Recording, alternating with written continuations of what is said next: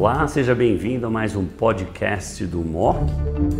Hoje nós vamos falar sobre uma molécula nova que foi recentemente aprovada no Brasil, o trastuzumab de Ruxtecan, para pacientes que receberam duas linhas de terapia anti-HER2.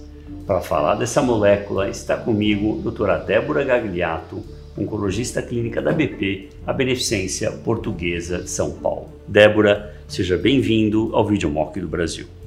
Obrigada, Dr. Buzaide.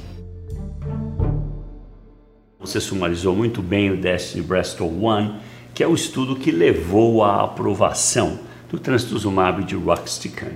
Não, vale ressaltar alguns pontos que a Débora mencionou. Primeiro, o TDM1 é uma molécula que foi a primeiro antibody drug conjugate em câncer de mama, agora veio o segundo antibody drug conjugate, que o trastuzumab de Ruxtecan tem oito derivados do exatecan para o anticorpo do trastuzumab e o TDM1 tem 13 e pouquinho para o anticorpo do trastuzumab.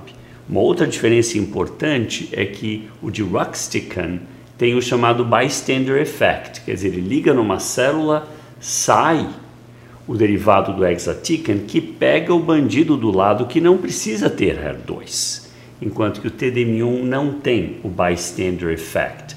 Isso explica a diferença de eficácia não oficial a comparação, mas no Destiny Breast a maior parte dos doentes era extensamente pré-tratado. Nós temos 61% de resposta objetiva.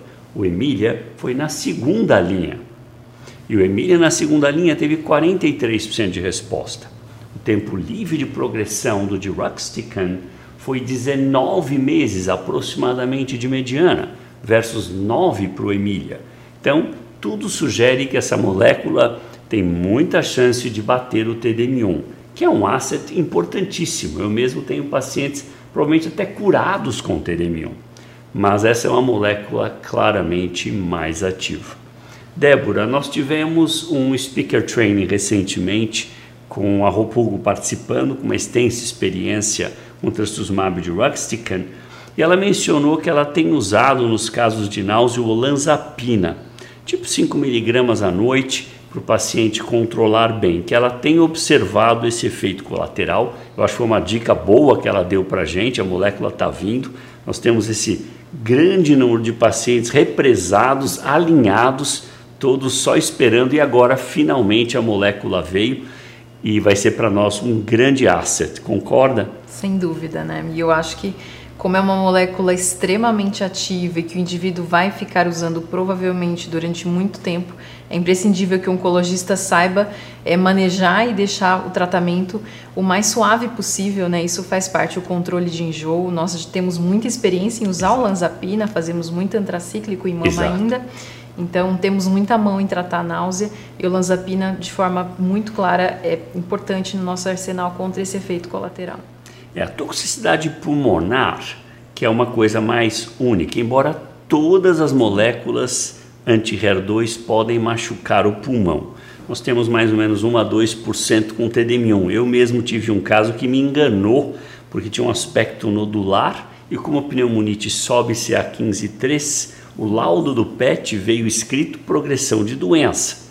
Ela até parou o TDM1, nós paramos e, e os nódulos foram embora, o CA15-3, porque era do TDM1 e ela começou a tomar umas gotinhas. Eu falei, nossa, se essas gotinhas fizerem isso, eu vou plantar essa planta, vou comprar o sul do Mato Grosso e vou plantar. Mas não era, era pneumonite mesmo. Então nós sabemos que todas as moléculas podem fazer isso, mas essa precisa de uma atenção especial. Que recomendação é feita para monitoração? Qual a frequência de tomografia de tórax que é recomendada? De fato, né, é muito importante em geral até tentar fazer o diagnóstico da pneumonite grau 1, que o indivíduo não tem sintomas e é um achado do exame de imagem.